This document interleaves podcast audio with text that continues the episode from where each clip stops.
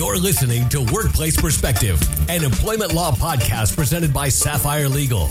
Workplace Perspective is a regular podcast series for employers and employees focusing on education, training, and the law to help organizations of all sizes develop and maintain successful workplace relationships. The opinions expressed by guests on Workplace Perspective do not necessarily reflect those of Sapphire Legal or its attorneys and should not be considered legal advice. And now, here's your host, founder and principal attorney at Sapphire Legal, Teresa McQueen. Thank you, James, and welcome everyone to Workplace Perspective, where we are striving to raise the bar at workplaces everywhere. Today, we are talking with Katie Womersley, Vice President of Engineering at the social media management company, Buffer. Katie's co-authored numerous publications, including a comprehensive guide to building, managing, and adapting to working with remote teams, aptly titled Remote Work. With a one hundred percent remote workforce across fifteen countries, Katie is definitely the person to talk to about the remote work environment. I can't wait to hear her thoughts and insights. It's going to be a great show. We'll be right back. The opinions expressed by guests on Workplace Perspective do not necessarily reflect those of Sapphire Legal or its attorneys and should not be considered legal advice. You're listening to Workplace Perspective, an employment law podcast presented by Sapphire Legal. Welcome back, everyone. Welcome to our listeners and welcome to Workplace Perspective. Katie Womersley, how are you? Hi, very well. Hi, Teresa. It's lovely to be here. We're super happy to have you on the show, and I'm really excited to talk about this topic. It's It's mm-hmm. always timely, but right now it's it's very timely. It's really, really topical. So before we get started, though, I, why don't you tell our listeners a little bit about you, who you are, and what you do? I'm Katie Womersley, and I'm V P of Engineering at Buffer, a completely distributed social media management software company. So we build software to help marketing teams save time with their social media campaigns. I manage a team of around forty software engineers and five engineering managers, and uh, our office is nowhere and everywhere. We're completely distributed and have been from day one. So I'm very excited to share with your listeners how we have built a really strong culture that's known for being a good place to work, listed in numerous great places to work guide like Inc magazine's top fifty workplaces, and oh, yeah, and completely remote from day one. That's great. Well, we love mm-hmm. Buffer. Helps us out a lot. Oh, great. So I, I want to start out, uh, this show goes by so quickly, but I want to start out by sort of talking about some of the myths and some of the pitfalls of remote work. So then we can get to talking about the really good stuff and how positive it can be. Mm-hmm. Well, one of the biggest myths I hear um, is when people say to me, how do I know people are really working? And I think that's one of the biggest misunderstandings around remote work, that people are more likely to slack or if they're actually, they're less productive. And that's mm-hmm. so untrue. Remote workers are more productive than in-office workers. And there's a famous study done by Nicholas Bloom, a professor at Stanford, that showed that remote workers got on average six days worth of work done in five. And there are some, you know, good organizational reasons for this. Remote workers are far less likely to be interrupted. They're more likely to have comfortable working environments. Um, but there's also a dark side to that, where remote workers are actually likely to overwork and to burn themselves out because they're very worried that their boss, Missus How do I know you're working? Right. Is in fact not trusting them. So they tend to overcompensate as well. Yeah. Well, I think we're all experiencing that now. I think I really do. I, I've said this on the show before, but COVID has really brought the future to us faster than we anticipated. And I think before people would go, oh yeah, right. Now people are like, oh yeah. I do. Yeah. I feel I've had more people tell me that they feel like they are working harder because they're working at home, but it's a different dynamic. So those of us that work at home all the time kind of know that, but when you're new to it, it's sort of like hit you upside the head, and this idea that, so when do I stop? How do I stop? Absolutely. What do I do? How do I, you know, how do, how does that happen? So it's mm-hmm. interesting statistics. Yeah. And setting boundaries, um, you know, people say it's very important to have a, a work routine, how to stay productive, but it's very important that you have boundaries around where is your personal life, um, because you can very easily go from I um, work from home to I live at work. So don't don't do the second one. Right. Yeah. Are there any other sort of big myths that are out there, or any any huge pitfalls? I would say a big pitfall around remote work is um, that people will naturally start um, treating each other a little bit more distantly. People can easily be seen as just resources, inputs, avatars on a screen. It's easy to lose that human connection. Um, and I also see that um, on our team at Buffer, and I've heard about this, um, you know, in speaking at conferences and having conversations with people, that remote work teams um, sometimes struggle to build trust. They'll be overly polite, formal, because you're not going to be able to restore the relationship in the break room later if you end up getting in a bit of a lively discussion. So people can actually tend to really err on the other side and be extremely agreeable, extremely polite, and that comes at the expense of having a healthy debate and exchange of ideas.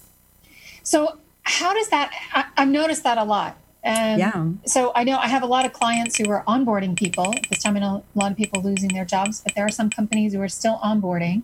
Mm-hmm. And I've kind of noticed myself. I've, you know, I've got some, uh, I'm on some new committees and I've met some new people, and it's kind of hard to connect with people. And then there's that idea in the workplace that I don't know if you can recreate. I'd love to hear how you guys sort of handle this. The idea that, like you said, that, that, break room sort of discussion. Like, how do you how do you capture that spontaneity, or how do you capture that, I don't know what it is that we get when we're face to face?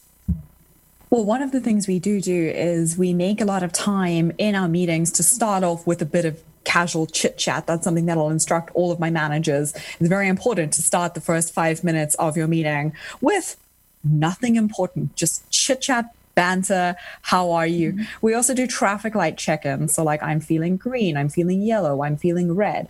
And people can optionally say why, but they don't have to. Um, and so these two things help to humanize the situation a little bit. And when there's a bit more of a human element, people are more likely then to connect serendipitously, you know, over chat, ask for a quick call. Um, there's research from Google on psychological safety from Google's rework arm. That starting a meeting with that amount of chit chat is actually one of the indicators of high performing teams. Extra true in remote settings. And then another thing we do is we encourage um, informal random calls. So we have a little Slack integration. It's called Donut Bot. It works for Slack, and it will randomly pair people up across the organization for a thirty minute chat. You know, nothing, um, nothing serious, nothing work related. You can grab a coffee and you'll just chat to Kyle from accounting and, you know, how really? you, what's happening in your life. Yeah. So that, that is one way. I mean, it's not serendipitous, but it's a way that we have that cross pollination. Yeah. And then in that, does that include everyone in the organization? So even upper management can be paired up with someone, or? Yeah. Upper management is very much inclu- uh, encouraged to do this. You can opt out of this. So people tend to opt out if they're on vacation, or um, if they're, right. you know, just back from parental leave and they really just do not have time, you know, like we understand. Um, but it's something that we strongly encourage in our organization. That's really cool. I love yeah. that idea. It's neat. Yeah. How do you deal with, so you've got people all over. So how do you deal just with time zones alone with that sort of Yeah. spontaneity and trying to do those things, not just, not only just the regular organized meetings, but sort of the other stuff? Yes. Time zones are a whole other ballgame. I would say that they make um, they make a remote work team a lot more difficult if you have very far distributed time zones. What we try to do is we will try to run our meetings in several different time zones. And for things like an all hands where, I mean, it's going to be two a.m. for someone, we've actually got a new system, which we call all hands watch parties, which we will break up into time zones. The all hands will be a series of recorded videos kind of mashed up together. And then there will be a scheduled time when that whole time zone will do all hands with a facilitator, everybody watching live, everybody chatting to each other. Um, so we have these watch parties, and that's the way that we've, you know, most recently gotten around time zone challenges. But it is difficult, you know, because people are not going to want to, you know, play Jeopardy at three a.m. That's not fun, you know. um, yeah. Wow, that's interesting. Yeah. How, does I know Buffer doesn't do it. You're one hundred percent remote, right? one hundred percent, yeah. Okay. But tell me, how do you feel about the idea? Because it's so forefront now, this idea of remote working and all that. But what do you think about these hybrid ideas, or the idea where employers are saying, we don't care if you ever come back, or if yeah. you want to come back, you can come back. How do you, how do you feel about that? Integrating yeah, I mean, my, yeah, I mean, my previous job was in a hybrid organization where I was remote and a lot of people were in the office. I think it's more difficult than either being all in the office or all remote, but it's so popular these days that I'm actually hearing organizations call themselves remote first. And often a remote first organization is a hybrid organization. So there is an office, but the offices are regarded as um, more social hubs. They are there for the convenience of um, their teammates. They are not the primary place where work is done. That primary place is happening online. And I've heard a lot of success from these remote first organizations. Um, a big one up here in Canada that's doing this is Shopify. Um, so they have offices, but people are able to work from home. They are going remote first now. And they actually structure it so that people who are in the same physical office are never on the same team. So you might be sitting with Allison, yeah. Bob, and Jane, but you actually don't work with them. These are people that you might grab coffee with or have lunch with, but your teammates, they, you know, might be in Ottawa and the Yukon and wherever else. And the reason I'm hearing that this structure is working really well is it forces that the information exchange to happen online where everyone has access. And the office is there to facilitate the social work environment um, that a lot of people do need. I mean, one hundred percent remote work is not for everyone. If you're very, very extroverted, probably experiencing this with COVID, but you're going to go a little stir crazy. So um, this hybrid model is very popular and with employers and also with um, employees as well. Wow. That's really interesting. Yeah. I, I want to go back to something you mentioned on the, mm-hmm. on the, um, during the meetings uh, and then we'll, then we'll cut to a break, but you talked about red light, green light, yellow light. So tell me a little about where that comes from. And I also want to know if you do training. Since you are one hundred percent remote, do you do training on how to be a remote employee successfully? The answer is, I'll tell you after the break, and yes. All right. We're going to take a quick break, and we come back, we're going to hear the answer to that question. We'll be right back. Stay with us. COVID nineteen, better known as coronavirus, has spread throughout the world. Information about children with this disease is limited, but they are known to have had mild symptoms. Many organizations are responding accordingly, depending upon their area. It's best to stay home and away from others, especially when sick, and continue following healthy hand wash guidelines, covering mouth and nose and not touching your face or high-touch surfaces. Clean and disinfect high-touch surfaces regularly, and for more information, please visit cdc.gov forward slash COVID-19. Thank you. If you enjoyed today's show, do this. Share us. Like us. Give us a review on your favorite podcast app. It sure means a lot to us, and it ensures that more people tune in and raise the bar at workplaces everywhere. Welcome back, everyone. We are talking with Buffer's Vice President of Engineering, Katie Womersley, about working remotely, and she promised us an answer. So what's our answer? Yeah, so training we do for people um, coming into remote environments around meetings, check-ins. So yes, as I'm sure you're all learning, um, you know, with COVID nineteen, it's very important how you conduct yourself in a virtual meeting. It's important that you wait for a pause and allow there to be a breath in the room before you speak. Otherwise, everyone talks over each other. Um, we sometimes use the raise hand feature in Zoom in larger meetings um, so that people are aware of when to speak. And make sure that a meeting has three roles. Um, you can look this up on the internet, but a meeting should have a facilitator who keeps you on time, keeps you on the agenda, should have a note taker. Ideally, this is somebody um, who is not going to be needing to participate a whole ton. And this ro- this note taker should rotate. And be careful about making it a woman. Women always get the short end of the stick with the secretarial work. No, choose exactly. a guy. Um, no stereotyping. Then, you hear no, that? No stereotyping. Yeah. No legal advice, but no stereotyping. Uh-huh. And then the last one in the meeting is a kind of an interesting one. It's a gatekeeper. So somebody who is able oh, to yeah. kind of, yeah, so somebody who, who is able to sort of say, okay, well, um, we're going, we've heard enough from you, Teresa. Thanks. Um, let's hear a little bit more from Katie. So it's somebody that can really sort of keep, and that role should rotate as well because it can be a, a tense uh, role to play. So we have these meeting roles, and we do train people on how we expect, you know, to to listen, um, how we expect people to speak in meetings, and then the red, green, yellow traffic light check-in, um, where that comes from. Um, I actually don't know exactly where, but it, it originated outside of the workplace. It's like a therapeutic concept, which I actually use in my personal life as well, you know, because sometimes somebody is not yet able to say all how they feel, but you want to know, are you kind of at a meltdown stage, you're having a terrible day, right. You know, new puppy had you up half the night and then, you know, you're late for school and then your kid managed to staple their forehead and it's just like so bad. Um, well, that's pretty know, specific. My, my sister did this when she was young. Yeah, it was really bad. Um, I don't know how. Uh, just next topic.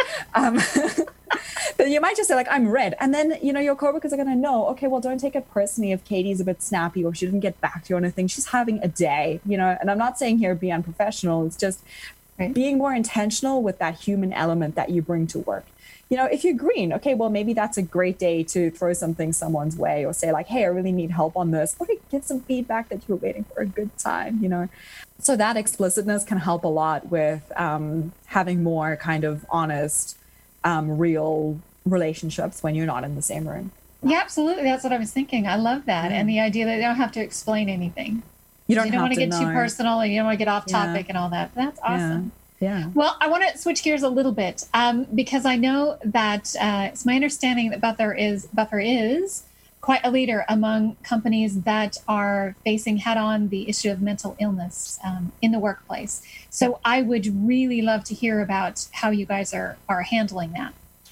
Yeah. And one of the reasons that we are so invested in this topic, we talk about it a lot, is that remote work teams are more likely to experience mental health issues because yeah. people, yeah, because there's a lot of research on this, but people who are socially isolated, like they're, they're literally by themselves at home, they tend to experience the psychological, like emotional state of loneliness, and lonely people are more likely to experience clinical anxiety and clinical depression. So like, actual um, disorders where it's going to affect their everyday life, it's going to affect their work performance.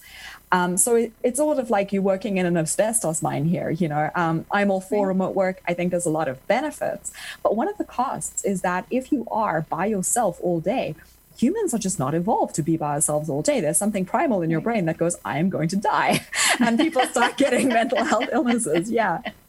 Um, so, yeah, we talk about it quite a lot. Um, we normalize things like um, seeing a therapist. I see a therapist weekly. It's in my work calendar. It's just something I do, like going to the dentist or, you know, having my regular health checkup. You know, it's like, yeah, I'm going to do this. It's a healthy thing to do. It helps me mm-hmm. stay healthy. We also give our managers quite a lot of training. How do you manage somebody that has anxiety, or how do you manage somebody that has depression? Now that is tricky. And as a workplace, it's important that you train your managers because they're often on the front line in a one-to-one meeting saying, how are you, Teresa? And then what if she answers honestly? What if she's like, oh, my, you know, the manager's right. not equipped, you know? Exactly.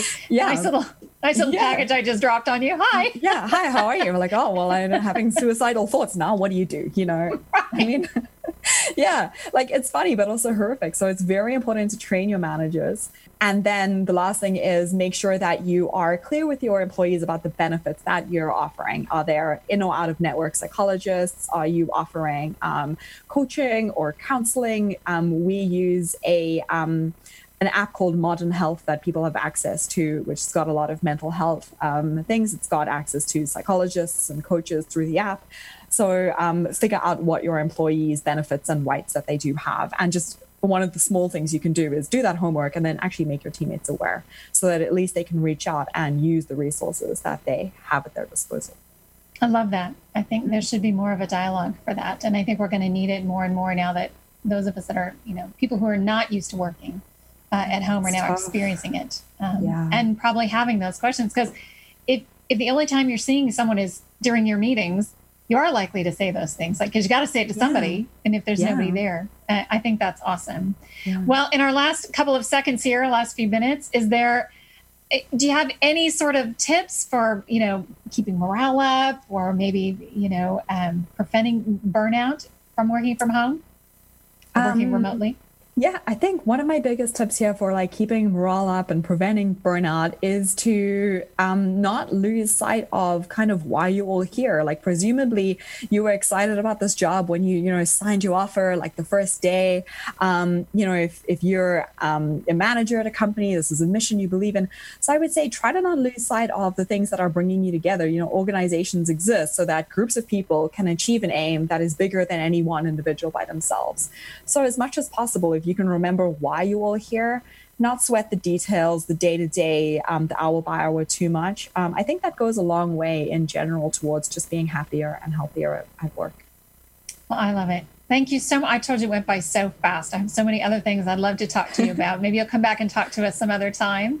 But Would thank you to. so much for being on the show and for sharing your uh, all of your insights and your wisdom with us. We really appreciate it. Thank you so much, Teresa. That was really great. If you want to learn more about Katie, you can connect with her on LinkedIn at linkedin.com slash IN Kathleen.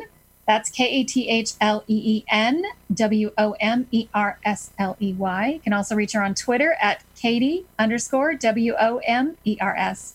Check out Buffer's social media management capabilities at buffer dot com. You can also connect with Katie on our website at sapphirelegal.com slash podcast. I also want to thank our listeners, my radio angels, James and the Knave at Night, our team extraordinaire at Workplace Perspective, our engineer and producer, Paul Roberts, our associate producer, Melissa DeLacy, with music provided by the very talented Stephen Bersoloni. So thank you all for joining us on Workplace Perspective. And until next time, keep raising the bar.